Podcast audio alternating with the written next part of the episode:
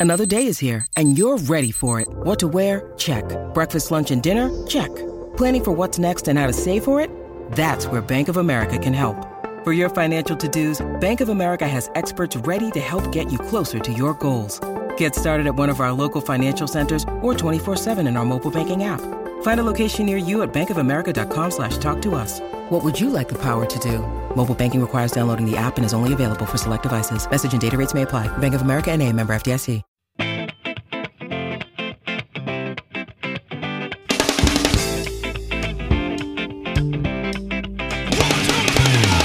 Ladies and gentlemen, boys and girls, welcome back to Basketball Conference, the ACC Football Podcast. My name is Joey Weaver. He is Mike McDaniel. Mike, week six is in the books. Uh, how are you, sir? Did you have a good sports weekend? Better than yours. I called two outright upsets this weekend, right? Probably, yeah. I, I, I told you, I said we're going to have at least two, is what I said on the preview. That is true, yes. We hit we hit two. That is true. That is very true. It wasn't, well, we actually hit more than two. We did, yeah, we did hit more than two. We hit more than two. Um, none of them really where we thought we were coming from.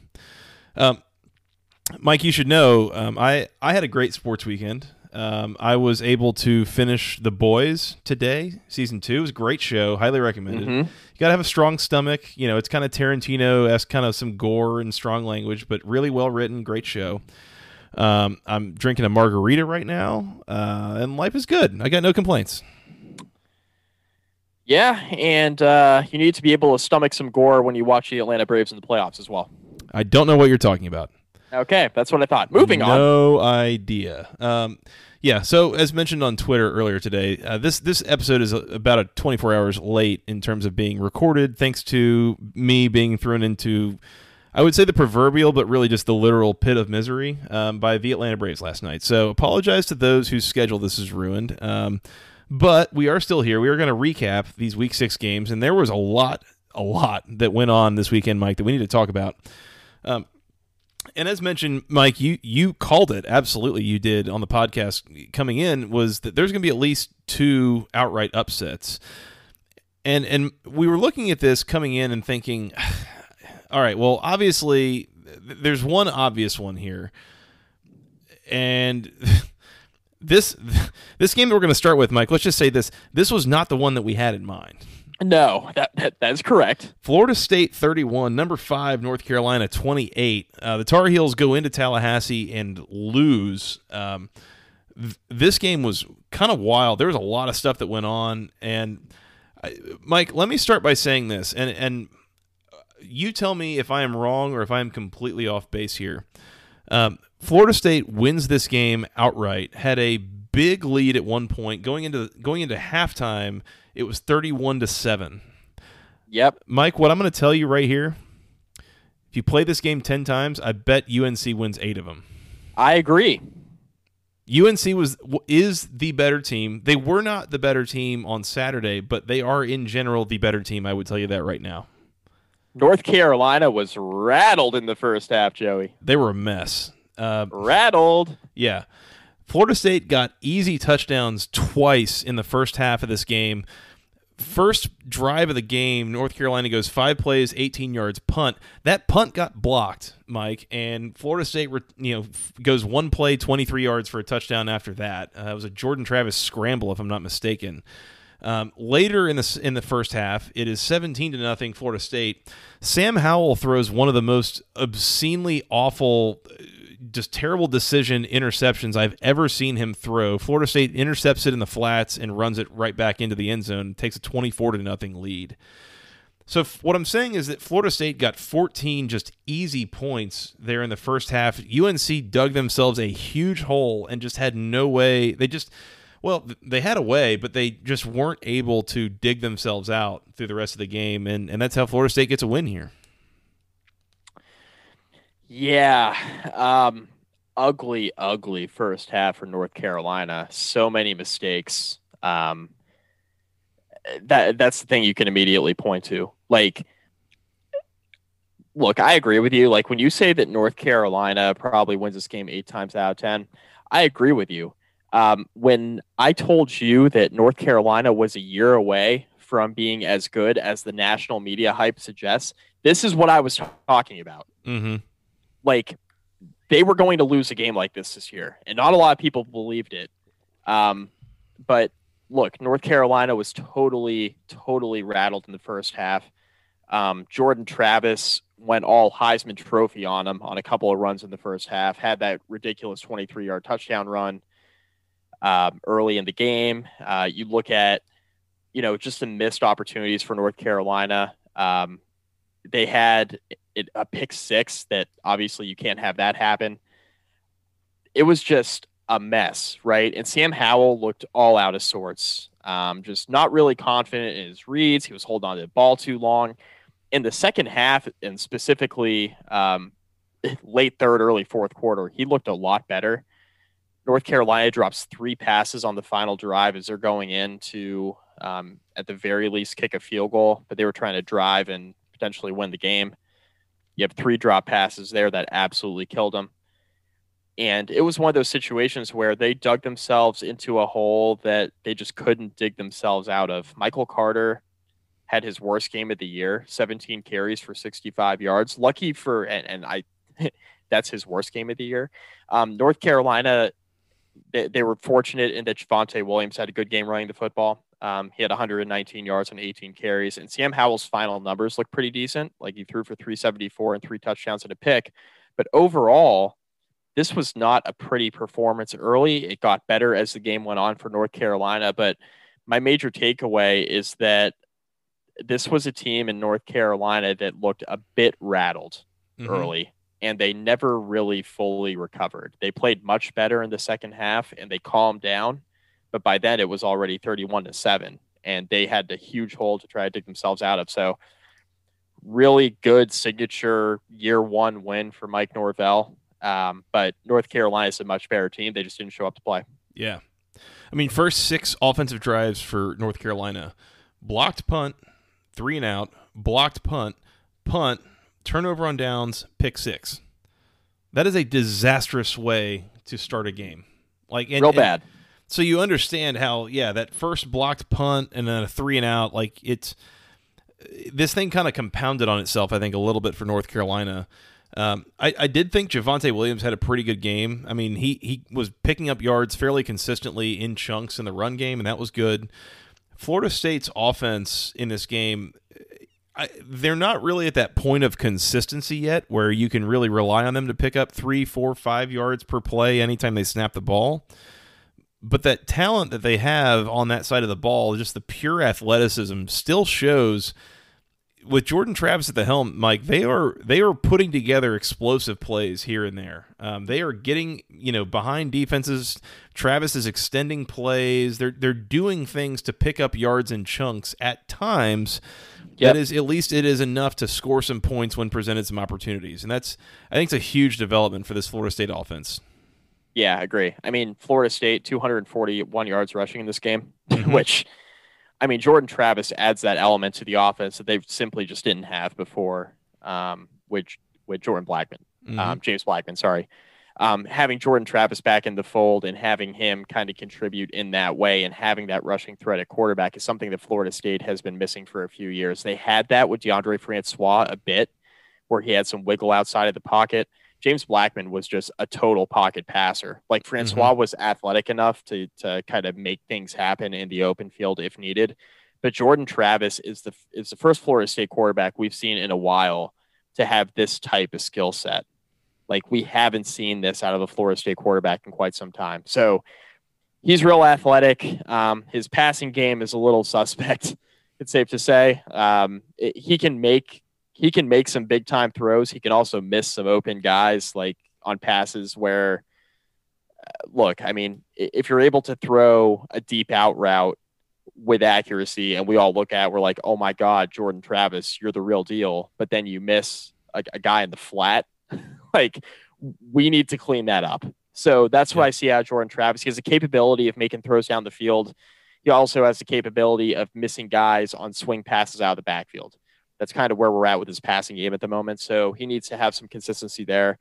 Uh, but look, I mean, he's only a few starts into his career at Florida State, and he's been really good overall. So you can't complain too much. To to get this win is a giant feather in the cap of Mike Norvell in year one. I mean, watching again, watching this Florida State offense, you can see how somebody with Jordan Travis's skill set is probably a little bit better suited to run this offense, given some of their offensive line issues. Given that he is the most mobile guy they've had at quarterback since I don't know. He's more mobile than Blackman. He's more mobile than Francois. He's more mobile than Winston. He's more mobile than uh, oh gosh, who was our guy that transferred in from Wisconsin? Um, uh, oh gosh, what was his name? I forget.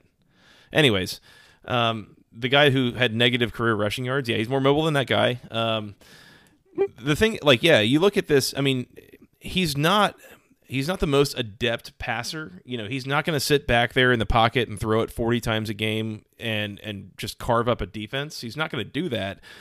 But you look at the line in this game for him coming out of it, 8 of 19 for 191 yards and a touchdown and a pick. Like that'll do. If you if you're registering uh, what 19 yards of completion or something like that, like Yep you can you can deal with that a little bit. You know, get him in, in, and move him and move the pocket around and all that stuff. So, all to say, I have mentioned before, Mike. I think Florida State might be figuring a little bit of something out with Jordan Travis.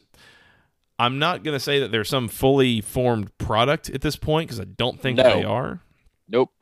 But I, I also don't think we can completely write them off, you know, for the rest of the season for what that's worth. So good win for Florida State. Their defense, I thought, stood pretty strong in this game against what is a, a decidedly good, at times at least, uh, North Carolina offense. Uh, Marvin Wilson really leading the charge there, and that, that defense caused a lot of problems for the Tar Heels offense at a lot of times. So good on them, good win. I still feel like North Carolina is the better team, and this was kind of fluky in a couple of ways. Um, so I'm curious to see where these teams go from here. North Carolina dropped, I think it was like nine spots in the AP poll this week, probably to a more appropriate level. Yeah, I would agree. Um, Florida State, on the other hand, gosh, I hate this game they get next week, which is against Louisville, and we'll talk about them in a minute. But Louisville's like a four-point home favorite against Florida State. I was looking so forward to fading Florida State this coming week, and somehow we found the spot where I'm really not sure what I want to do with that. So anyway, Yeah, I could totally see Florida State losing that game too. Completely. Yeah, completely. How, how do the how do the Seminoles handle success? Well, gather around, kids. No, I'm just kidding. well, keep in mind Jordan Travis transferred to Florida State from Louisville. Louisville, that is correct. So that'll be an interesting little subplot going on. So, anyways, yeah, bit of a stinker for North Carolina. Uh, rough game for Michael Carter couple of bad moments here or there that really cost North Carolina the game. Um, good win for Florida State. Yeah, good win for Florida State. Didn't see that one coming. Noles 31, Tar Heels 28.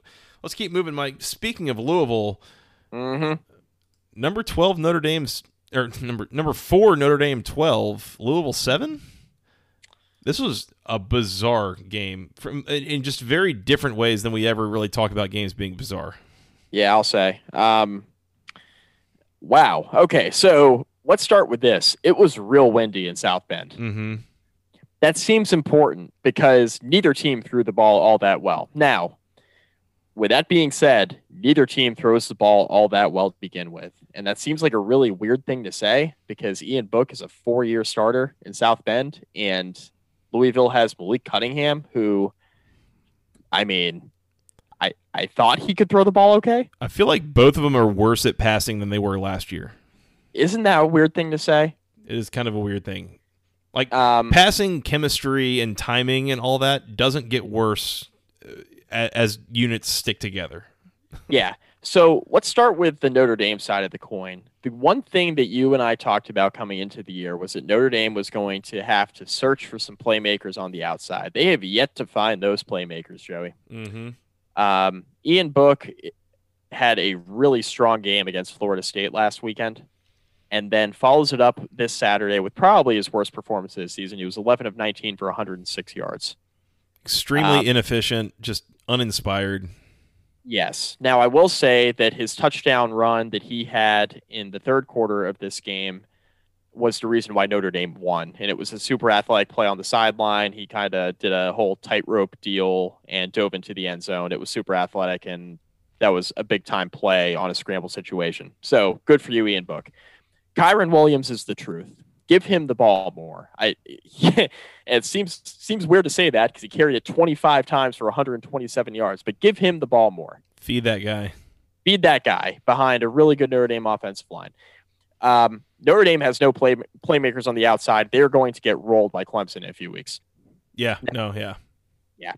Uh, they're kind of finding themselves on defense, uh, but I don't know how much stock to put in that because they just played a Louisville offense that was absolutely atrocious on Saturday.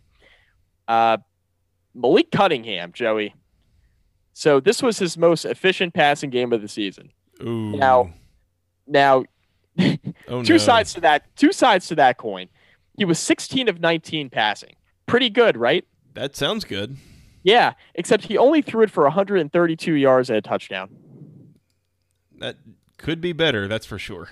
That could be better. Uh, Louisville is a team, 96 yards rushing on 23 carries. Javian Hawkins, 15 carries, 51 yards. Credit the Notre Dame defense. Yeah, not great. Mike, this like these two teams combined had 14 possessions in this game. And and for those who don't know, put it this way, Georgia Tech had 10 possessions in the first half against Clemson. Like this was a game that got almost just dragged down into the muck from a, a, a pacing standpoint. Like that is an obscenely low number uh, of possessions to have. And so to only have seven possessions, I mean, and, and the, the amount of emphasis that was being put on running the ball, the complete lack of tempo. I mean, it was just, it was a slow, just slog of a game.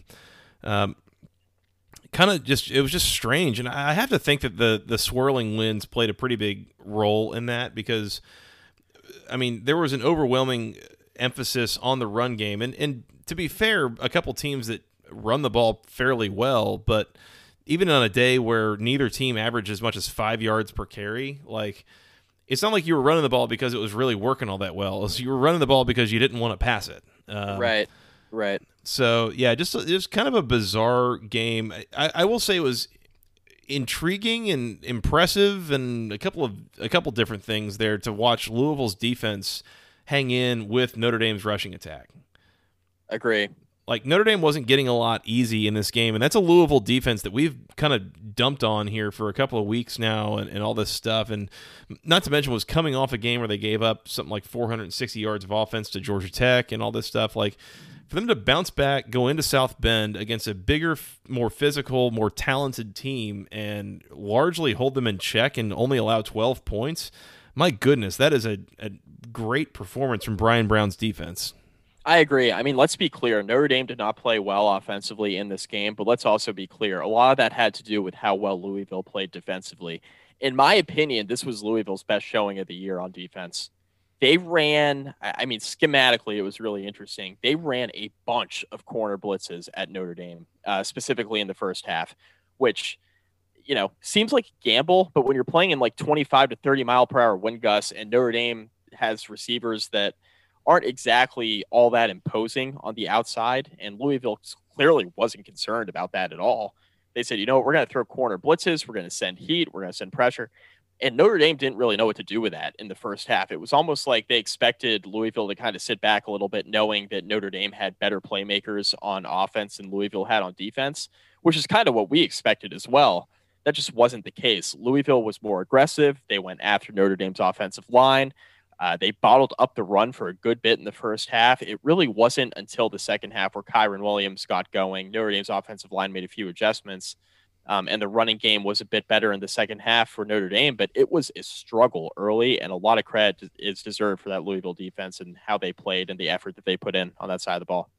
I feel like if you just look at the box score and you look at the final score you would probably disagree with this, but considering the competition and considering how close and competitive and challenging just in general of a game this was, this was probably Louisville's best game to date. I would agree.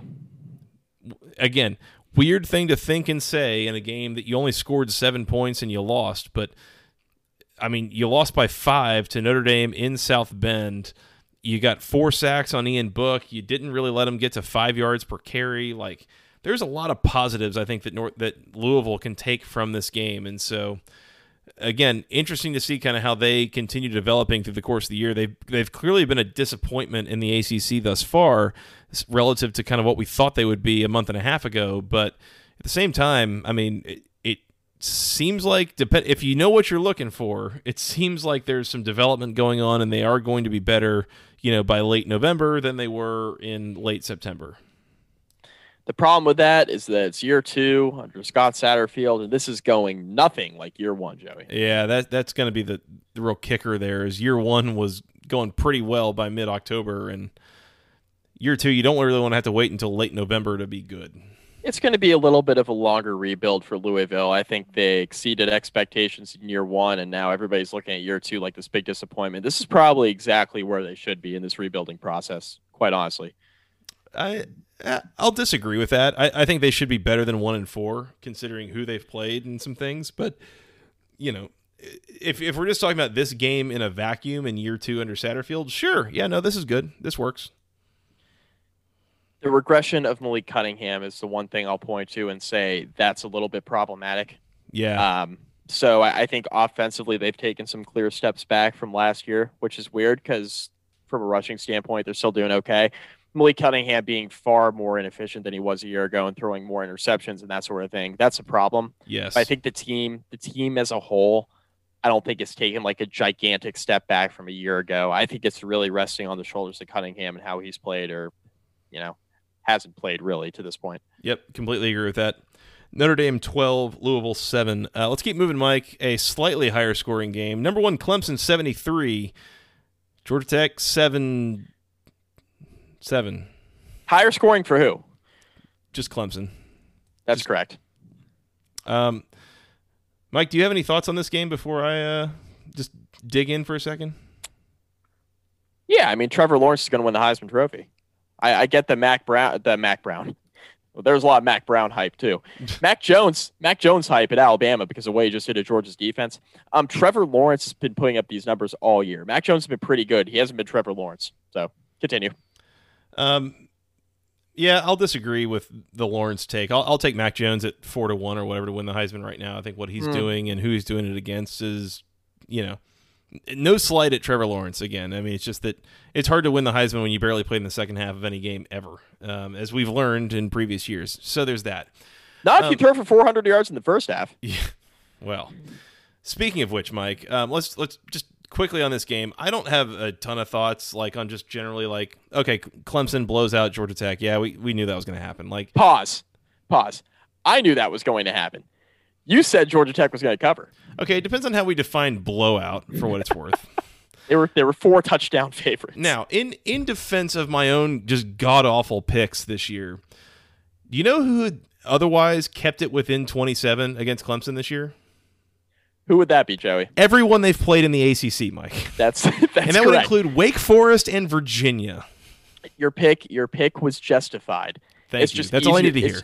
This is it's just funnier to shit on you. I need that validation, Mike. That's right. Um, yeah, no, that was really the whole thought. Was not that like Georgia Tech is some like remotely comparable team in terms of quality, but more that Clemson had this habit coming into this game of deciding, well, we're up by 28 points and it's late in the second quarter, let's just go ahead and put in Taisun Phommachanh or whatever his name is. Um, and the punter. Yeah, that guy, whatever, his quarterback, and you know, p- put in all the reserves and that Herb Street kid and whatever, and then we'll be, you know, we'll just cruise. Yeah, and the punter, who's a former high school quarterback, will exactly. Yeah, and yep. so if we win this game forty-one to, you know, twenty-one or whatever, who do we, what do we care? Like we won the game and it's fine that was the thought on picking Georgia Tech plus 27 and a half, Mike.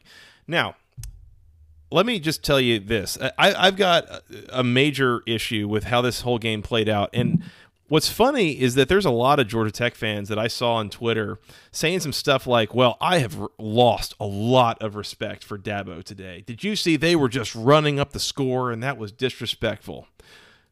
No, that is the incorrect answer, Mike. Mike, you know why this game got so out of hand? And by the way, the score was 52 to 7 at halftime. Do you know why the score was that out of hand at halftime? Because Geoff Collins ran tempo on offense, Joey. They ran tempo on offense. They kept trying to throw the ball.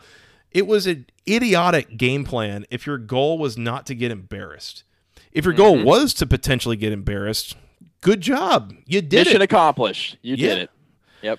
It was ridiculous, Mike. This is this is the thing that like everybody knows about just general scheme and p- game planning is if you are badly outgunned from a talent standpoint, your goal in a game and the only chance you really realistically give yourself to win a game is to shorten it. You slow the game down, you minimize the possessions, you hope something random happens that happens in your favor so that it, it like it maximizes the impact of that thing in your favor happening. And to that point, Mike, Clemson turned the ball over twice in the first half. We saw Trevor Lawrence throw his first interception in ACC play in like a year. And they still scored 52 points by halftime. You know how that happens? You run tempo, you keep throwing the ball, you do a bunch of dumb crap that enables Clemson to run short drives, you know, four play touchdown drives, all this stuff. Then you can get into the element of I think there's a little bit of quit in this Georgia Tech defense. Mm-hmm. And it's it's especially a little bit embarrassing because of how much the coaching staff loves to preach and preach and preach about effort and a culture built on effort and this effort based defense and blah blah blah blah blah blah blah blah blah Above the line. above the line and culture and 404 and Waffle House and whatever. Effort is a big piece of it. And you know what? Your defense stopped giving effort before halftime because why the hell would they? Why would you give effort if they're just going to score anyways and then you're going to go sit on the sideline for two plays and then you're going to spike it or whatever dumb crap you've got going on on offense and then you're going to go right back out there and just get scored on again? Why would you give effort? Well, uh, I mean, I agree with everything you just said. Jeff Sims had a tackle. He did make a tackle, yeah. Um, I so I all to say, Mike. I, I look like As an aside, you got blown out by Clemson. Like that. That's fine. It, it is what it is. I don't. I don't really care in and of itself that you lost in in a game against Clemson that wasn't close. Like that's just. You haven't beaten them since 2014. You might not beat them till 3014. Like it doesn't. It, that, that's not the point that you lost. It's that you were down 50. You gave up 52 points in the set in the first half. In a half, once again, where you generated two turnovers, like 35 points in the second quarter you have to try to set yourself up to do that.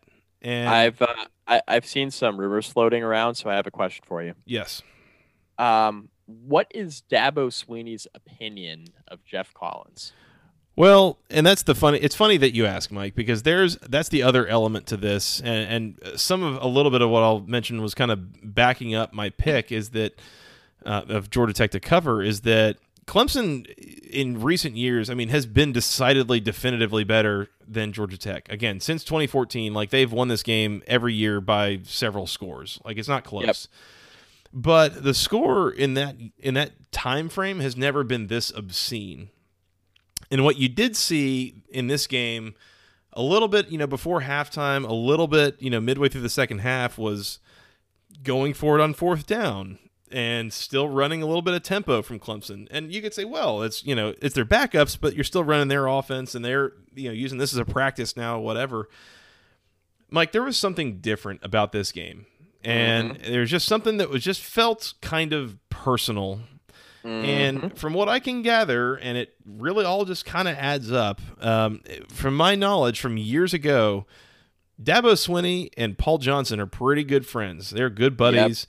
Dabo Swinney's first game as an interim head coach in 2008 after Tommy Bowden got fired was against Georgia Tech in Atlanta. And I remember Paul Johnson, eh, it might have been Clemson, I forget.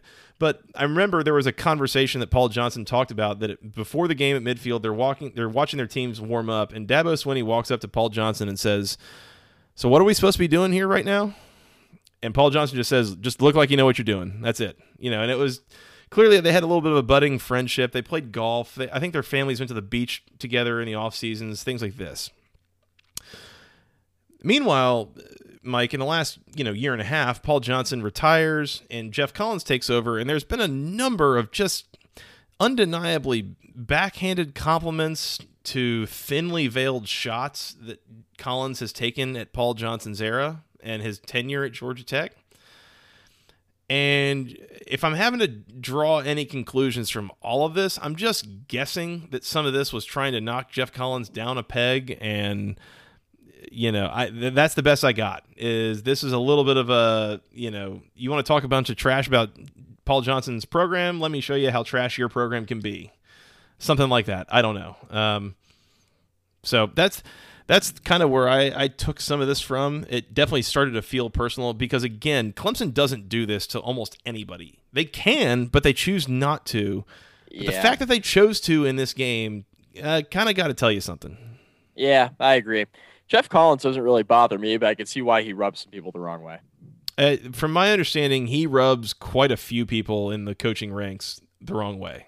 Um, so this is honestly, this is not the first time this kind of thing has happened, and I just, I'm just guessing, Mike, not the last time this kind of thing is going to happen, especially for a guy who has a habit of getting his team into a game where they are clearly not ready to play. Agree. I I mean, hey, look at the bright side. Georgia Tech gets to play Clemson every year. So where, where, where's the bright side come in? We get to watch 73 to 7 every year. Can't wait. Maybe the trade off will be the Braves go to a World Series, though. I'd take it. I'd take Yeah, it. that's. I, I knew you would. See, Whatever it takes. Look at that. Yeah, whatever, whatever, whatever it takes. I- oh man. I- that's all I got here. Clemson 73, Georgia Tech 7. Moving on, Mike.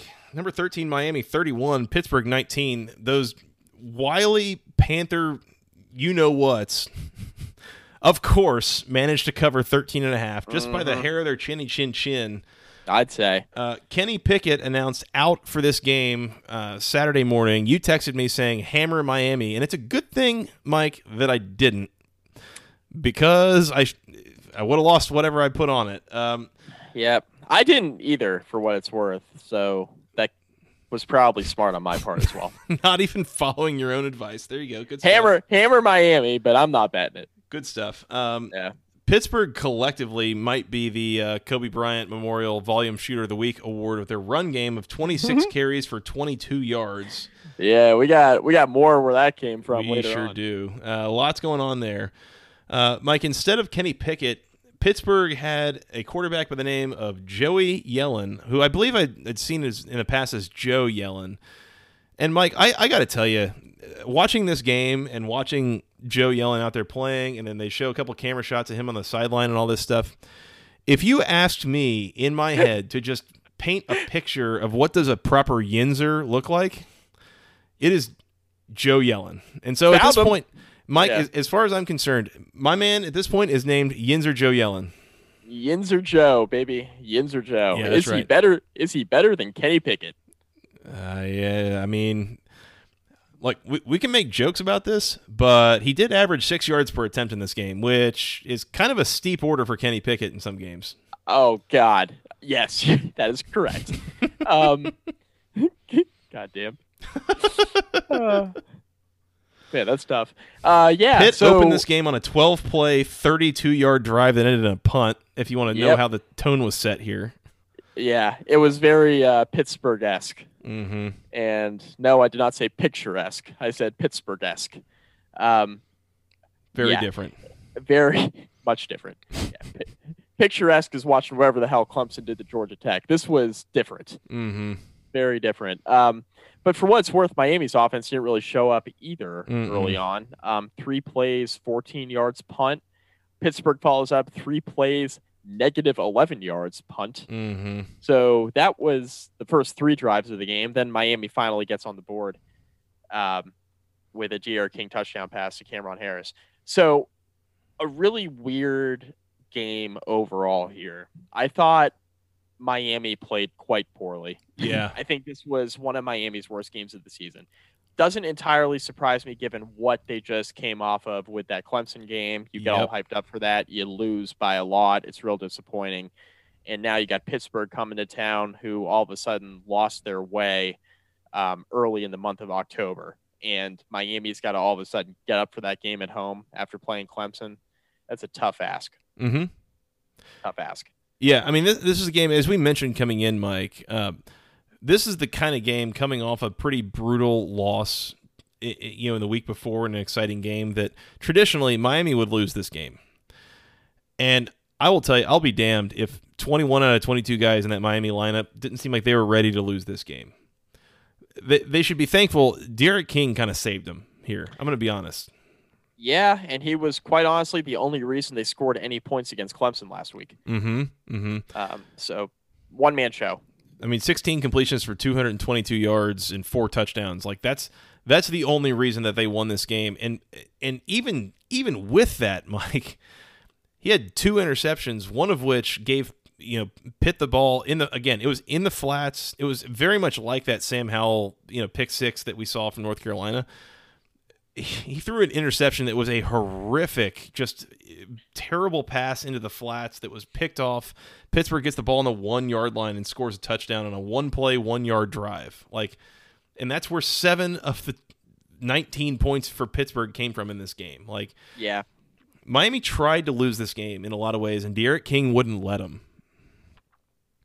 Yeah, and he's just been he was really their only source of offense last week because they struggled to run the ball a week ago, and now for the second consecutive week they struggled to run the ball again. Mm-hmm. And I don't think this is a Miami problem necessarily. I think they faced two really good rushing defenses in a row. You mm-hmm. face Clemson, and then you you face Pitts, and and Pitts statistically their rushing defense is better than Clemson's. Yeah. So Uh, look, I think it's a matter of running into two really good rushing defenses in a row because you look at Miami's early numbers this season running the football, and they were a lot better than what we've seen over out of them the last two weeks. So I think they'll be fine. I wouldn't sound the alarms quite yet. But yeah, D'Eriq King was a one man show on offense, much like he was a week ago. And he was, I agree, the only reason why Miami won this game. He's also the reason why Pittsburgh scored 19 points and made it as competitive as it was because Pittsburgh offensively couldn't do anything. We mentioned the 22 yards rushing. That's not going to get it done. Uh, Joey Yellen, uh, 277 and a touchdown on 46 attempts, only had 22 completions on the day. So that wasn't Kobe. great. Kobe. Uh, yeah. So real bad offensively for Pittsburgh once again. And Pitt's issue all year has been the fact they haven't run the ball well. And now you remove Kenny Pickett from the fold, who's not a great passer. Um, we joke about the efficiency of Kenny Pickett. He is a better quarterback than Joe Yell, and There's a reason why Pickett's the starter. So not having him did hurt them in this game. But I'm not even sure that they win this game with Kenny Pickett. I don't think this is a situation where you throw Kenny Pickett in and he's the reason why they win. He's pulled this upset before as a freshman. We've talked about that in the past. Uh, but this is not this was not the type of game that Pittsburgh was going to win. They weren't like a quarterback away in this game. Joe Yellen played well enough, I thought, um, to keep them competitive and keep them in it. But Pittsburgh's offensive issues run far beyond who's playing quarterback. They can't run the football. They haven't been able to for quite some time and the receiver position has been kind of this up and down roller coaster all year long. There's just not a lot of consistency with their offense. I think it starts up front, mm-hmm. protecting Kenny Pickett number one, and just running the football has been a zero sum game. Like they're not they're not moving the ball at all right now, and that's a major issue. Yeah. Uh, I will. I will say on Pittsburgh's offense, like give the, the guy I want to give credit to is Jordan Addison. Eight catches mm-hmm. for 147 yards. Good like, game. Yeah, that that's a, a bright spot in a really dark hole of Pitt's offense. So credit to yep. him. He did a good job. The other thing I want to mention, and, and I don't mean to just totally dump on Pitt, and, and the thing that I want to mention here is I think that we have probably mischaracterized uh, Pittsburgh's defensive struggles the last couple of weeks. And what I mean by that is that we've been talking trash about how Pittsburgh's defense is suddenly not that good, and they've had their issues you know, like no no you know doubt about that. I think the thing that I have failed to point out is that they've had their issues in the passing game. Yes, their secondary has quickly become kind of a mess in the way that I remember it being kind of early in the Narduzzi era, where it, it they're having big issues in the back end. The run defense still very good. They are, uh, you know, this is a good running, uh, rushing attack from Miami and they bottled them up 42 carries for 109 yards. Like, not a lot of teams going to be able to do that against this Miami offense. Right. Agree. But passing, another story entirely. That's where there's some breakdowns in the back end. And I don't know if that's, I don't think that's a personnel thing. It seems like it's more of a scheme slash coaching thing, but, uh, you know, I don't know. I haven't watched it that closely, but Right. That's where this defense is vulnerable right now. Yeah, and D'Eriq King's passing numbers weren't even that great in this game, but it's just been kind of the running issue for Pittsburgh. I thought defensively, this was probably Pittsburgh's best game that they've played mm-hmm. on that side of the football in probably three weeks. Um, the last couple of weeks leading into this Miami game, it's been a struggle. Um, teams have thrown all over them. They just really haven't looked good, all that awe inspiring. But I thought defensively, Pittsburgh was much better in this game. The offense is just a nightmare right mm-hmm. now, though, and they really got to figure that out, Kenny Pickett or not. Yep. Miami 31, Pittsburgh 19. Uh, let's move on, Mike. Your Virginia Tech Hokies, the number mm-hmm. 23 mm-hmm. Hokies, as it were, 40. Boston College 14. Uh, big, big win for the Hokies here. Once again, I was wrong that Boston College was the cover machine, and apparently Virginia Tech is no longer missing people on the back end of their defense. So this turned into a blowout kind of quickly. Uh, Phil Jurkovec throws a couple of picks. Uh, Virginia Tech absolutely runs it down the throats of the Eagles in this game. Uh, big win for your Hokies. Yeah, shout out to Andrew Alex. He's a ESPN Blacksburg co-host, and he's on a podcast that I'm on for Virginia Tech football, Hokie Hangover. So go check that out. Uh, friend of the show, plug. Andrew Alex. Yeah, uh, friend of the show, Andrew Alex. We'll call him because he listens to his podcast avidly. Uh, he had this stat today. Khalil Herbert has more rushing yards per attempt through four games than any other ACC player since 2000 with a minimum of 40 attempts. Khalil Herbert's averaging 9.6 yards per carry right now, Joey. More than, among others, Lamar Jackson. Yes. Dalvin Cook. Like some real good players. Um, Brandon Radcliffe in 2016. He had like a ridiculous start in September that we talked about pretty extensively on the show. Mm-hmm. So this is one of those things where Khalil Herbert is quickly gaining steam against some decent fronts he's playing against, right? We talked about Duke's front seven being not too bad. We shit all over NC State's, so we'll leave that there. Um, but but we talked about Duke's front seven being not too shabby. North Carolina's defense going into the Virginia Tech game uh, looked like the best in the ACC statistically, but that got exposed pretty quickly when we re- we realized who they had played. Boston College's rushing offense, which is bad, and they had played Syracuse's rushing offense, which is also terrible.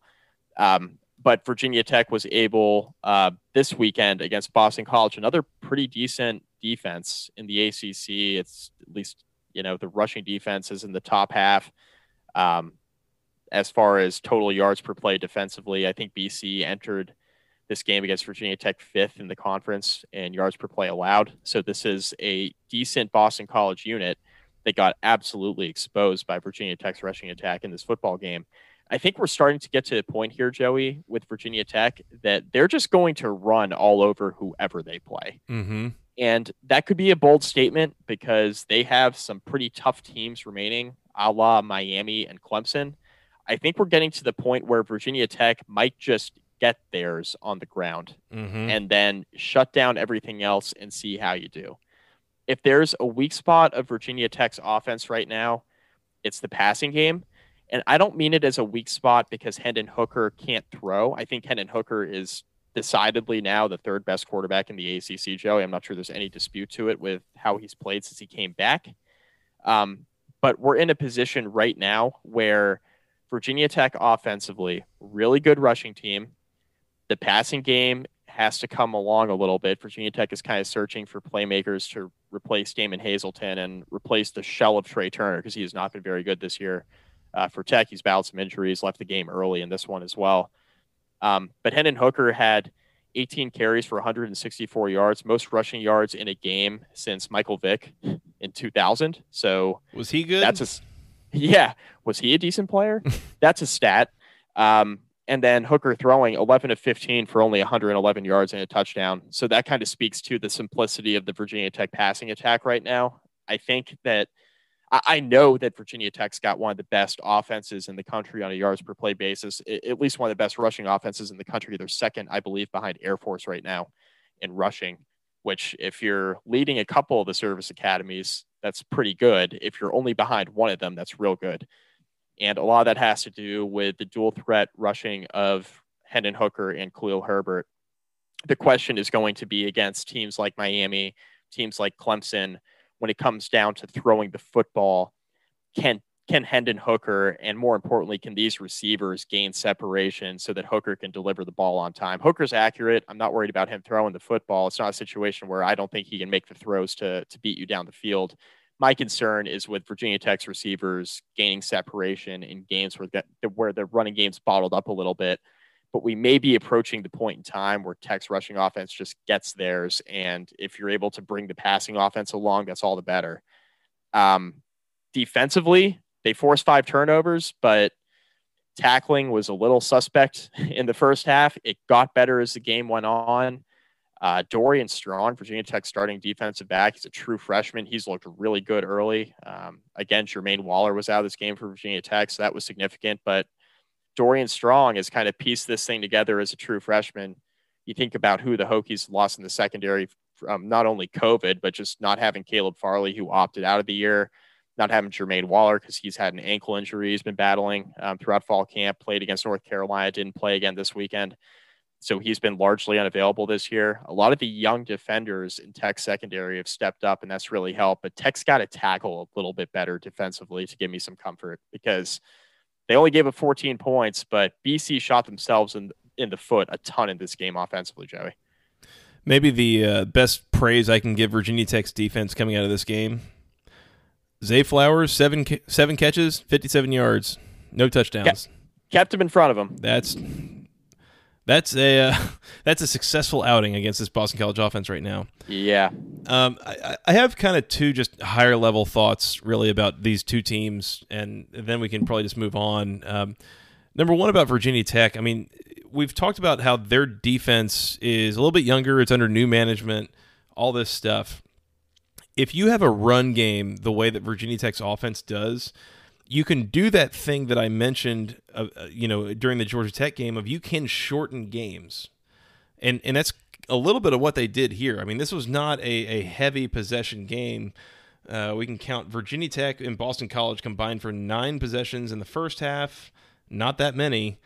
Uh, a few more in the second half, but a couple shorter ones and turnovers from Boston College kind of caused that. But if you can run the ball keep the clock moving, shorten the game. A young, inexperienced, unproven defense can create a turnover or two, and that is a all of a sudden a huge deal. If if the other team only has the ball you know, like nine times and you turn it over twice, like that's a big deal. Think back to the 2016 ACC championship game. You and I did not give Virginia Tech a chance in hell of hanging with Clemson. Mm-hmm. And Tech had a very good year that year. They had Jerod Evans at quarterback. It was a really good rushing offense might not have been as good as this rushing attack, but a very good rushing offense that year in 2016. Clemson was not nearly as good then, and they won the national championship. Mm-hmm. Not nearly as good then as they are right now. It's the program is on an entirely different level than they were. That was like the second national championship appearance for Deshaun Watson. Like they weren't nearly as good that year as they are right now from a program standpoint, in my opinion. I think Virginia Tech can go into that Clemson game and hang around for a little bit if they run the football well. I'm just going to leave that right there. I don't think they win the game. I think Clemson's far superior, but I think Virginia Tech has the potential to not get totally blown out of that game if they're able to run the football like they have against some of these other ACC teams so far. Ball control game is how you hang with Clemson. Georgia Tech learned that the hard way. To say, I mean, to say the least. Um, yes. Now, Mike, on the other hand, I I'm looking at this, and the more that I look at it, the more fascinated I get. Can can we like take a step back and take inventory on what Boston College is right now? They are int- they are the most intriguing team in the ACC to me. I, I struggle a lot with what to make of this, and and really more so, I think that what we should make of this is that look at the record and a couple of these game results. I don't think they're realistically as good as a lot of these you know a lot of people may may want to think that they are. And here's my thinking: you started the season with a 20 point win over Duke in a game where you were mm-hmm. plus five in turnovers. Right. You then had a big come from behind win at home over Texas State. Mm. You then had a near miss. It was a loss. It was close against a decidedly really sleepy North Carolina team. Right. That we've now seen two weeks in a row can be pretty nasty on offense, but in that game and in the Syracuse game before it was not all that nasty. weren't in rhythm, all that. Then you had a one point overtime win over a Pittsburgh team that. Uh, what do we think of them at this point? Right. And now you got your blows, your your blows, your blows dorn off, your doors blown off by Virginia Tech. I'm leaving. I'm leaving that in. I'm not editing that out. Please don't. So you got blown the hell out by Virginia Tech, and you were three and one in a bunch of close games against teams that any decent team at this point probably would have beaten somewhat convincingly. What are the Eagles, Mike? They're better than they were under Addazio, right? You want a minus four against Georgia Tech next weekend? Nope. I don't think I do either. Jalen Gill, I, I hate to jump around and back to kind of BC's side of this coin. I feel like all I did was talk about Virginia Tech there because that's what I know. Jalen Gill, uh, six catches, 104 yards and a touchdown. We talked about Zay Flowers Mhm. not really being the guy to beat Virginia Tech, which it was clear they were trying to hold him down. They kept him in front of them, which is what they needed to do. They did not keep Jalen Gill in front of them. Six catches, 104, a touchdown. Jalen Gill, former mid four star receiver at Ohio State, comes on over to BC with Jeff Hafley, and that seems like a pretty good decision. Yeah, Um, I mean, Now- 104 yards in this game was more than you know, more than doubling his season total in the four games previous. So Right. And I think overall, I, I mean, I think Boston College just got um, Virginia Tech from the from the rushing standpoint, right? Mhm. Like, I think BC defensively has been a pretty solid unit all year long. I think where BC's issues lie are the lack of a running game, Phil Jurkovec being asked to do a little bit too much, and if you get into games that are a little shootouty, you can't keep up because BC can't play this ball control game against the better opponents, and they can't necessarily keep up from an efficiency standpoint with Jurkovec because either A, the receivers don't get open, or B, the offensive line over the course of four quarters just doesn't hold up. mm-hmm. So I think that's kind of where we're at with BC. I think they're better um, than they were under Addazio. There's more fight in them. I think Hafley is the guy. I do. I, I wasn't sure about the hire initially. He's been good so far, and I like the way he's handled things. I you know, I hate to say win the press conference, but he's saying all the right things. like Jeff Geoff Collins, right? Like he'll blow he'll blow you away with some of the stuff he says. It's just like, why are you saying that? You're you just lost by you know nine touchdowns to Clemson. Like, why are you? Well, Mike, this is a this is a huge transformation, biggest transformation ever. Yes, right? Mm, Wrong? I mean, Wrong? It's a transformation, but that doesn't mean you got to lose by nine touchdowns. Anyways, please continue. I- I think that Hafley is the right guy. He's so he's so different from Addazio from the standpoint of he's not really that abrasive with the media and he's not going to rub people the wrong way. He's going to have a he's going to give you a good press conference and tell you what he's thinking, but he's not going to have this overwhelming cockiness to him. He's confident that his team is going to do the right things and the process is going to be there and they're going to do the right things to put themselves in position to play well. But it's not a situation at Georgia Tech where Geoff Collins is saying, we're this, we're that, we're this, we're that. Then they go into games and get blown the hell out against Clemson. They lose to the Citadel. Like they piss all over themselves on TV, like against UCF. Mike, you, you done? You Yeah. done? Yeah. I, I'm I'm sorry. This turned into no, you're this, not. You're not this turned sorry at all. This this turned into me destroying Georgia Tech. Um, anyway, I think Hafley's the right guy at BC. I got a little rambly. I um, uh, we'll see. We'll see. I, I'm still a little bit suspicious of a guy who had a lot of success as the defensive coordinator at Ohio State by simplifying because he had superior talent and don't make him think and all this stuff. And now you're going into a place like BC where you're going to have maybe equivalent talent, if that, in a lot of the games that you play and some things. I, but you haven't seen him on the recruiting trail, and there, so there, there's a lot that we need to see still. I'm uh, very much still jury's out situation with me. He got Phil Jurkovec in. All right, that's that's been an adventure so far. We could say He's throwing for like 300 yards a game. BC doesn't it's hasn't had a like 55 attempts a game to get there. That's fair, but I mean, it would take you 55 attempts too with that running game. Well, Like, I mean, look, BC has not had a quarterback to hang their hat on for a while, right? And Anthony Brown doesn't count. Fair. Fair. Yeah. No, that, that, I mean, and yeah, like I'll I'll sit here and have the discussion of like, is Phil Jurkovec like the best quarterback that Boston College has had since Matt Ryan? I, don't even actually. I don't even think that's a discussion. Like, I think that's just a yes. Like, I think we the know answer that. is yes. Yeah, the answer is yes. We know that five games in, so that that's a good sign, and and I do think that they'll get better over the years as as Jurkovec develops and all that. So, Yeah. anyways, um, th- that's all I got here. I, I'm still very tra- like this is this is the one team I think in the ACC that I have absolutely no clue what they are or aren't after five games of conference play, like or well, four games Yeah. conference play and, and an out of conference game. Like, I, I didn't think they were going to be all that good coming into the year. There has been reason to think that they would be, and now we've been given reason once again to think that maybe they're just not. So I don't know. We'll see. Yeah. Let's see. Let's see how they play against Georgia Tech because I'm with you. I'm not 100% sold they even win that game outright. And then, Mhm. secondly, when you talk about Jurkovec being the best quarterback since Matt Ryan, put some respect on Troy Flutie's name. Mea culpa. Mea culpa. Yes. Hokies 40, Boston College 14. Uh, moving on, Mike. Two more games in the ACC. NC State 31, Duke 20. Wolfpack, I got good news and I got bad news. Mm, what's the good news? The good news is you won again. Uh, you're four and one. Really, only the one bad showing against Virginia Tech. Otherwise, I mean, it's been a, a pretty clean slate, and everything's been looking good. Now, can I deliver the bad news? You may. Devin Leary broke his fibula. He's out for 48 weeks. That's not good. That's not good. Um, Bailey Hockman is now the quarterback once again. Choose your own adventure. He's the more That's prepared also quarterback. not good. He's the more prepared quarterback. Dave Doeren told us that. Allegedly. Yes. Yeah, Bailey Hockman comes into this. So yeah, Devin Leary is cruising through this game. Looks pretty good.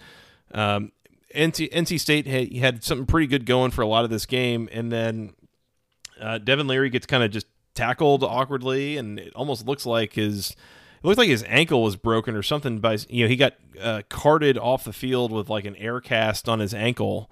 Never good. Yeah, not a good sign. Um, Bailey Hockman comes in, runs that first drive, you know, fairly well, and then after that, it was a little bit of eh, eh, not really sure. Um, anyways, NC State gets this one done. That's good. They're four and one. They're in good shape for now. But I, I mean, this team has so clearly gone the way that Devin Leary has gone that I, I, I do not feel about I do not feel good about them offensively with Bailey Hockman calling calling the signals under center. I don't either. This is going to be really interesting to watch now because, like you said, this offense totally changed once Devin Leary took over. Um, he should have been the starter all along. I'm not sure what gamesmanship was at the start of the year. Dave Doeren trying to outcoach himself. Um, now they're four and one, and they beat another. It, Duke sucks. Just another really bad team. Uh, Chase Brice, three more interceptions. He's decidedly bad at this point. He's terrible. What's he up to? Um, like eleven interceptions on the year? Yeah. Yeah, we hyped up Chase Brice. I, I don't want to say we hyped him up as like this great quarterback, but we thought he'd be like decidedly better than Quentin Harris. Are we sure? I mean, depending on how much, like, do you want to like split some hairs? Because we could probably look at the stat sheet and find some ways that he's better, but like, the results aren't all that better. That's what I'm saying. Like, okay, he's throwing for more yards, Chase Brice, but he's not Mhm. exactly turning the ball over less. so Anybody would be turning the ball over less than this. I, this is real bad. It's gotten real bad. Yeah. Um, we probably should have hyped up Phil Jurkovec more. This is like, I thought Chase Brice was going to be like Phil Jurkovec was. Like, not this outstanding quarterback, but good enough. He has been terrible for Duke. I mean, look at how much better Trevor Lawrence has gotten now that he's got some actual competition behind him in the QB room at Clemson. Oh, God. oh, God. got him. Oh, man. Yeah. Man. Anyways, Question: Will Spiers got in the game uh, for Clemson playing quarterback as the he's he's Clemson's starting punter. Is he a better backup than Chase Brice was to Trevor Lawrence? uh, there's a non-zero chance of that. Yes. So Can anyway, we stop talking about how Clemson's punter made it in the game as a quarterback against Georgia Tech, please? Please, just Duke for once. Duke can't Duke can't stop turning the ball over. NC State was the latest beneficiary of that, and I'm with you. The jury's out on NC State's offense the rest of the way. I think they found an identity offensively running the football, and they, they didn't run it all that well in this game, but they kept trying, Joey. They really kept trying. And I feel like with Devin Leary out of the lineup, the emphasis on the running game is going to be all that much more important now. And defensively, I'll give credit to NC State's defense. They've improved a ton since that Virginia Tech game.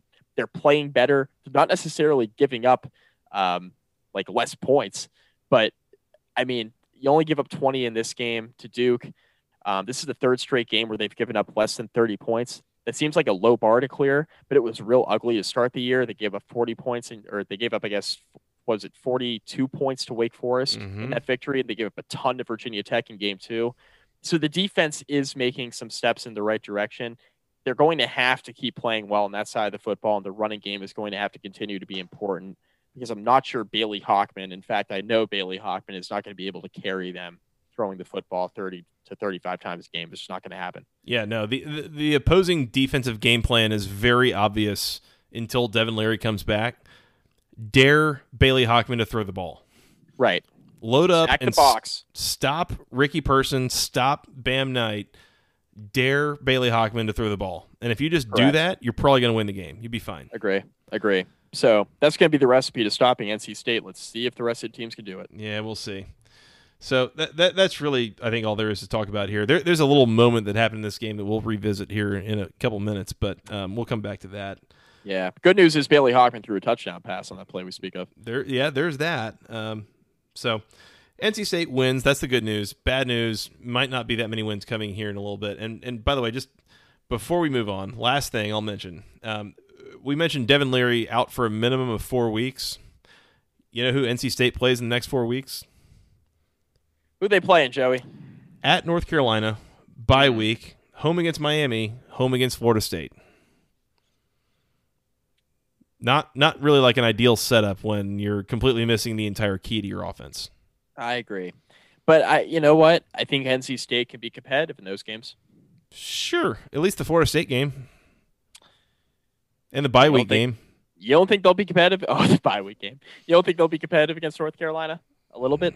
I mean, that's a rivalry game, so uh, yeah, I mean, sure, like why not? Yeah. But I don't think they'll win, but I think they'll hold their own for well, and especially, I mean, I, I'm not sure how well North Carolina is going to defend the run, so you might all you have to do is just hand it off to Zonovan Knight and you know Ricky Person sixty Yeah. times, and Yeah. probably hang around in there. You'll be fine. Yeah. North Carolina's defense is actually low key trash. Okay. Wolfpack 31, Blue Devils 20. Uh, let's move on, Mike. This is the game that of of all of them. You know, there was there's been a couple of like kind of semi head scratchers here to me. This is the game that for the life of me, I cannot figure out what on God's green earth happened in Winston-Salem on Saturday. Wake Forest, our Demon Deacs 40, Virginia 23. What was this? Like what what happened here? Virginia was a two and a half point favorite. Felt like they could just like out physical Wake to, to no end. And then you say, oh well, like what was the turnover margin? Oh, guys, okay, Virginia was minus three, so that's not good. Uh, well, Wake was penalized 12 times for 119 yards. Uh, Virginia held onto the ball more. Uh, Like, I this game was bizarre. I, I don't know what happened here, Mike. I can't make sense of this. I guess Virginia's missing Brennan Armstrong maybe a little more than we thought they might. Well, we found our second upset, didn't we? We sure did. There it was. We did. Um, uh, moral of the story never trust a quarterback who wears number 36. I'll write that down. Yes. So uh, Lindell Stone, 24 of 42, 193 yards, and two interceptions, Joey. Kobe. Is that is that bad? It's not good, Mike. It's not good. It's really not good. Uh, Kobe. Yeah. Um, uh, ugly, ugly, ugly. Now, I will give UVA a little bit of credit. They ran the ball well. Yeah. Sorta. No, they did. They did. Sorta. Um, 38 carries, 218 yards, two scores. How'd you So get Keytaon. Thompson 10 carries in this game and not a single passing attempt? He's basically a running back by trade. I guess. Yeah. He's a running back in this offense, apparently, because they do not want to put him behind center for some reason. Yeah. Which, I mean, they better reevaluate that if Brennan Armstrong's not back next week because I don't think Lindell Stone's the guy. No. Um, I mean, Mike, you throw the ball 42 times for less than 200 yards. I don't know, man. yeah, I don't know. but- yeah, so I, I think Virginia's real problem in this game is they gave up nearly 500 yards of offense to Wake Forest. Virginia also goes four for 16 on third down, so they couldn't stay on the field. That's also a major issue. Um, I, I don't know. I mean, you can't turn the ball over against a Wake Forest offense that is going to get theirs. I, I would like to fall on a grenade real quick here, Joey. I think there's something clearly missing with Wake Forest offense without Sage Surratt, and we've talked about that several times on this podcast. The fact they don't have Jamie Newman and the offense just kind of looks different. Yep. They're still scoring a lot of points, and we probably should have given them a little bit more credit than we have. At least I should have given them a little bit more credit than I have to this point. Um, they scored 42 points against NC State. They hung a 60 burger on Campbell, which they should, and they just put 40 on UVA. So they've hit 40 points in three out of four games, and the only other game that they didn't do that was against Clemson. So Wake Forest might be okay, Joey. and and I've never like truthfully like I don't have any questions about like even with no Jamie Newman and even with no Cade Carney and take Sage Surratt and take your pick of whoever you know all the guys that are missing from last year. You know who's still there, Mike? Dave Clawson. Yep, and he seems to continue to figure it out, doesn't he? Yeah, he does, and and I I don't think that there was a lot of bones made about that. I think there were concerns of you know you probably take a step or two back with different personnel and all this, but there's also a couple extra steps back that are taken when you play some really tough defenses.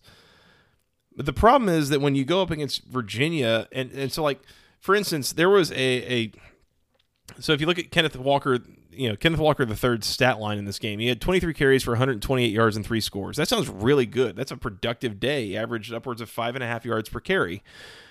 The thing is, Mike, that 75 of those 128 yards came on a single run. Yeah. And so the other 22 carries resulted in what 53 yards. It's not that great. Volume shooter status. That's right. That's right, Kobe. Um, and and it's funny too because then if you actually sit back and watch that play develop, what happens is he takes his hand off and it was kind of this slow read option thing that Wake Forest has done in recent years. He takes a handoff. He kind of starts to skirt over to the right, dances behind the offensive line. You know, they're trying to just open up anything in this zone blocking scheme. And then all of a sudden, he kind of cuts back to the left. And clearly, it, it becomes obvious that Virginia has kind of over pursued slash didn't really, you know, seal off the the backside of the play. He breaks one tackle and he's gone. Yeah. So so there were just there were a couple of like defensive blunders here for Virginia that caused huge issues. I mean, again, you look at Jaquarii Roberson had a 49 yard catch, Donovan Green 39 yard catch, A.T. Perry 40 yard catch, Taylor Morin 32 yard catch. Like Wake generated almost half of their offense in this game in like five plays, and that's Yeah. that's not something that's just like, whoa, man, Wake is so creative and good. It's partially like Virginia's defense had some screw ups and some blown coverages and this, that, and the other that enabled that to happen. Yeah, the chunk plays killed UVA in this game. I mean, Mhm. especially early on. Um, couple of consecutive possessions where Wake Forest just ate them up on chunk plays. Mm-hmm. And you can't have, I mean, you can't have that when you're going into a game with a backup quarterback who, I mean, let's face it, Lindell Stone's a redshirt junior and he hasn't played much for a reason. So when you're going into a game with a backup like that and a running game that's just kind of been on this roller coaster for the better part of a couple years, like when you're actually handing the ball to a running back, you need to be able to defend a little bit better. And Wake Forest offense was just too explosive for UVA. I can't believe I'm saying that with what Virginia had defensively returning this year. But Wake Forest offense was just too explosive in this game for Virginia. It really hurt them. That's that's not a great place to be for the Cavs. No. And I look, they got to get Brennan Armstrong back, but I think this could. I had some hope for UVA that this wouldn't turn ugly. I think it might get ugly. Kind of kind of slowly turning ugly here. Yeah. Yeah. So Not a not a referendum on Bronco. It'll be fine. This is a one year lull. This is a clear gap here. yep. And I'm sure they'll win some games that we're not necessarily expecting them to on paper after watching them get just dogged by Wake Forest in this game. Yeah. But I, I think we'll get to a point where you with UVA where it ends up being just kind of an average season, which Yeah. is kind of what we expected. That's that that's fine. That happens. Yep. You're not Clemson. You don't get to win 10 games every year. That's fine. No, you barely win six every year. So All right. Well, that's the Virginia Tech fan that said that. Um, Uh, anyways, Wake uh, Forest 40, Virginia 23. it's Um, just so much. It's just so much fun, Joey. It's just so much fun. lot's going on. You're having a big old time with this season. I can tell. it's a mess. Liberty 38, Syracuse 21. Uh, Mike, we told you so. We did. That was an easy bet, huh? It was a pretty easy bet, and I look. I don't have a lot of analysis here. I'm not going to lie. I didn't sit down and spend three hours watching this game, but what I can tell you, Mike, I think Syracuse is done. I think we're Yeah. about done here. Yep, we're we're done here. Let's wrap it up. Um, we talked about no more Tommy DeVito. We talked about no more Andre Cisco, and the Rex Culpepper experience was just that. It was an experience. It was bad. It it was. It, it's weird because his stats, like he like just at face value, he threw for three touchdowns. He had one interception. Um, he had 211 yards passing, and then you look over at his completion percentage. He was 19 for 40 passing. Joey, that is not good. Nope. Nope. Um, Syracuse has some serious problems defensively. Liberty runs for 338 yards in this game. They throw for 182 more. Um, Malik Willis, uh, 16 to 20, 182 and a touchdown. That name sounds familiar, doesn't it, Joey? It sure does, and I keep trying to figure out where that's from. Hmm. Where would that be from, Joey? Was it Virginia Tech? He's a former Virginia Tech commit. Okay, I thought so. I, I if- Yep. and he's from Atlanta, so that's part of why I know him too. Yep. Anyway, uh, really rough outing for Syracuse. Defensively, it's uh, they're done. Yeah. No, Done so. Orange are cooked here. Um, Yeah. And for what it's worth, I mean, Syracuse, like th- this game was competitive and close going into halftime. Um, I mean, it was it was tied with you know 20 minutes into the game. It was 14 all, and and then just from there, just kind of spiraled out of control. It went from 14 all to 35-14. You know, by the time that the scoring kind of ended, I it just Syracuse is done here. Um, and, and and uh, I mean, I don't know if they'll win a game the rest of the year. Frankly, Clemson, Wake Forest, Boston College, Louisville, NC State, Notre Dame. Like, Uh, They're not going to be favored in any of those. no. I, mean, they get Wake at home. They get Boston College at home. Uh, I mean, if Devin Leary's healthy by Thanksgiving when NC State joins, they won't be favored there. Like No, I mean Bailey Hawk. I mean they'll be Syracuse won't be favored Hockman. there. Uh, yeah, like Bailey Hockman and NC State will be favored by probably four or five points in that game. Yeah, maybe. I Um, this is going to get bad for Syracuse. So cover your eyes. I it, it just because we'll we'll have this conversation in the off season. I especially with finances this year, it's all going to be weird. But this is the kind of year that I I think this is kind of where Dino Babers singing his swan song at Syracuse. Uh oh, Rutro, yeah. So that that took a turn. yeah, not good for the Orange. Uh, it's I don't think it's going to get better. We'll see. Seems like a, a just a total lost year, a, a total mess here in year five for Dino, and I, I hate it for him. I, I really loved that team two years ago. They were a lot of fun to watch, and they were good, and they, they won a bunch of games and all that stuff. And so I, I was thinking, hoping that they could recreate that either last year or this year, and it's just it has not been the case or anything close to it. And I it, might be time to move on. When your good year feels like an aberration, maybe it was more about the quarterback you had than the coach you have. So, Love you, Eric Dungey. yep. Love you. We thought we loved you, Dino Babers, but maybe not. Well, and, and as we've talked about before, Mike, um, how much of this is a Dino Babers problem versus a Syracuse problem? Uh, Dino Babers' biggest mistake was taking a job at Syracuse. That, whew, let's let's uh cut that little audio out and reuse it at some point because I don't think you're wrong.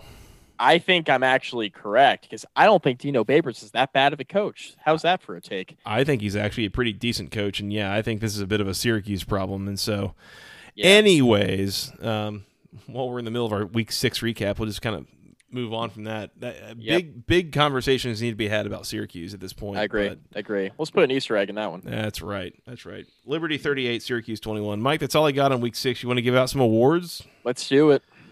The Go ACC moment of the week. It was, you know, it's it's always fortuitous for us, Mike, as podcasters and as people that, truthfully, pulling back the curtain a little bit inside baseball, we don't get to watch every second, every play, every minute of every single game every weekend. Mm-hmm. Is that fair? Like, we just tell people that to be honest. I mean, you're married. You have a kid. Yeah, I'm going to be married um, within the next eight months. eight so- football games in a weekend. Like, I can't watch every single one of them. Yeah, I watch a lot of football. I can't watch all of them. Right. And so what's extra fortuitous, Mike, is when you are watching a game live and you see something happen and you're like, "Oh, found it. That was it." Mike, the Go ACC moment of the week happened. I was watching on my phone as I was also watching the Braves not win Game Six of the NLCS. Mm. Um, the uh, the NC State Wolfpack playing against Duke. Uh, Bailey Hockman has just recently, in the last you know five or six plays, come in to relieve the injured Devin Leary.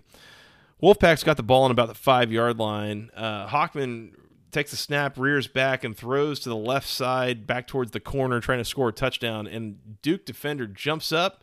He has got the pick. It was a terrible throw, terrible decision all this stuff, and then the ball goes right through his hands and pinned onto the helmet with one hand of the NC State receiver. It it was if you can find a way to go watch this replay, I'd recommend doing it. It is a bizarre play. Like it was if you just watch it in real time, you're like, "Oh, it was an interception." And then all of a sudden the ref's got his hands up and it's a touchdown? Like, what? Go ACC to you, Duke defense. Well done. You almost had it. Thayer Thomas, unbelievable catch on the receiving end of that. The Yeah. next great slot receiver Yeah. in the ACC. Go ACC to you. Uh, everybody there, everybody involved. Well done. Good stuff. Uh, Mike, the Brian VanGorder Memorial You Tried Award this week goes to Georgia Tech. Why is that, Joey? Do you need an explanation here? I've only explained it the entire podcast. Uh, you gave up 52 points before halftime. You set yourself up to give up 52 points before halftime. Uh, you gave up, I think, a touchdown drive to the backup punter at quarterback. Um, I do I need to keep going? It was a done? Brian Van it was a Brian VanGorder esque performance by the Georgia Tech defense. Brian VanGorder is insulted by that. Mm. Hmm. Georgia Tech's defense might have been better off under Brian. Van- Anyways, Okay. the Okay, Kobe that's Bryant that's Memorial. The That is Kobe- a take, Joey. Yeah, no kidding. The Kobe Bryant Memorial Volume Shooter of the Week award, Mike. We mentioned a couple of candidates here, and and we mentioned the Pitt offense in general, rushing the ball as a candidate. Um, we have a more specific candidate there as the honorable mention, but just in general, Mike, the the individual award winner this week has got to be Virginia quarterback Lindell Stone. Yep. Number 36, Lindell Stone, Joey. It was not great for your boy. Just a big ol' yikes. Uh, 24 42, 193 yards. How you attempted 42 passes and came away with less than 200 yards is really something. It was bad. Shoot or shoot, Mike. Yep. That's uh they found a way to lose to Wake Forest by more than two scores. So Honorable mention, Mike. The uh, the law firm of Davis and Davis had a, a little bit of a brutal week for Pittsburgh as Vincent Davis comes away with nine carries for no yards. with a long of eight yards. He had an eight yard carry in there. He also had one reception for 10 yards, Joey, which, if you're doing the math at home, that's 10 touches for, for seven, seven yards. yards. Yeah, not Yep. great. Yes, That's i- not in, in other words, you had nine carries. One of them went for eight yards. The other eight went for negative eight yards. Yep. And Not you had good. one catch, one catch for seven. Yeah. So, So real bad. Kobe to that. Kobe, Uh, Mike, who's your team of the week? Florida State. That's a good pick. It's a good win. Good win for the Noles. Yeah, Georgia Um, Georgia Tech was a close second, but had to go with Florida State. oh, I was thinking about going with Liberty. Oh crap! Liberty. Liberty, Liberty. Big fan of the Limu Emu over here, by the way. Yes. Little, uh, Yes. little Easter egg. Limu, Yeah. emu. No, let's go with uh, yeah, let's go with Florida State. That's that's got to be them. They're the ones that kind of pulled off the real shocker here. Um, a little uh, little honorable mention to Wake Forest. Well done. Yeah. Yep. Yep. Yep. Yep. Yeah. Uh, it was player a of the week. surprise, surprise if Florida State won that game. Player of the week. Yeah. Um, uh, player of the week for me is Hendon Hooker. 164 yards, three touchdowns on the ground, 111 more through the air, and a touchdown pass. Uh, he was really good. Honorable mention is his teammate Khalil Herbert, 18 carries, 143 yards, continues to light the world on fire running the football for that the- dude is ridiculous. He's nuts. Ridiculous. Um, I'll give player of the week for me to Jordan Travis. I mean, Hmm. Nice. it, it wasn't perfect. It wasn't always efficient, but he made a lot happen. Uh, and, and really was the thing that kind of kept Florida State in the game and, and gave him a big lead and all that stuff. So, um, yeah, we'll give Jordan Travis the the uh, Player of the Week award for me. Uh, I mean, th- there were a couple of really good individual performances that went on here as well. Um, I, I mean, I will say Javonte Williams in that game as well for North Carolina was really good. Kyren Williams for Notre Dame continues to be really good. Uh, Jordan Addison for Pittsburgh was awesome this week. So lots of lots, linebacker, what's that? li- linebacker Max Richardson for Boston College had 15 tackles. That's that's a lot. That's yeah. good. Virginia Tech's Chamarri Conner, he won defensive back of the week in the ACC. He had 11 tackles. Mhm. So some good defensive performances as well. Yeah. So big weekend for for a lot of those guys. So that's our players of the week. Mike, that's all I got. Anything else in week six? Think we're good, man. think so. Let's get out of here and uh, go watch or go, come back and preview week seven. In the meantime, y'all can find us on Twitter. I am at FTRS Joey. He's at Mike McDaniel VT, and together we're at BC Podcast ACC. Y'all can send us an email with questions, comments, concerns to the longest email address known to man, basketball conference podcast at gmail.com. Nailed it. Thank you. Uh, you can find us on iTunes, Google Podcasts, Spotify, Stitcher Breaker, the Overcast app, wherever fine podcasts are sold for free. And uh, Mike, you want to tell them where they can find us on social medias? Facebook, facebook.com slash basketball conference rate review. Find all of our podcasts there, Joey. Please do, please do. Appreciate those who have. Uh, Mike, anything else? On to week seven in the ACC. Big preview. That's right. That's right. Going to be a big week. Um, really interesting slate, I think. Um, once again, a very full slate, so th- it'll be fun to talk about and preview. But uh, Mike, we will come back here in a couple days, and we will do that. Yep. So, all right. Well, until then, for Mr. Mike McDaniel, I am Joey Weaver. We will talk to you again soon. And until next time, go ACC.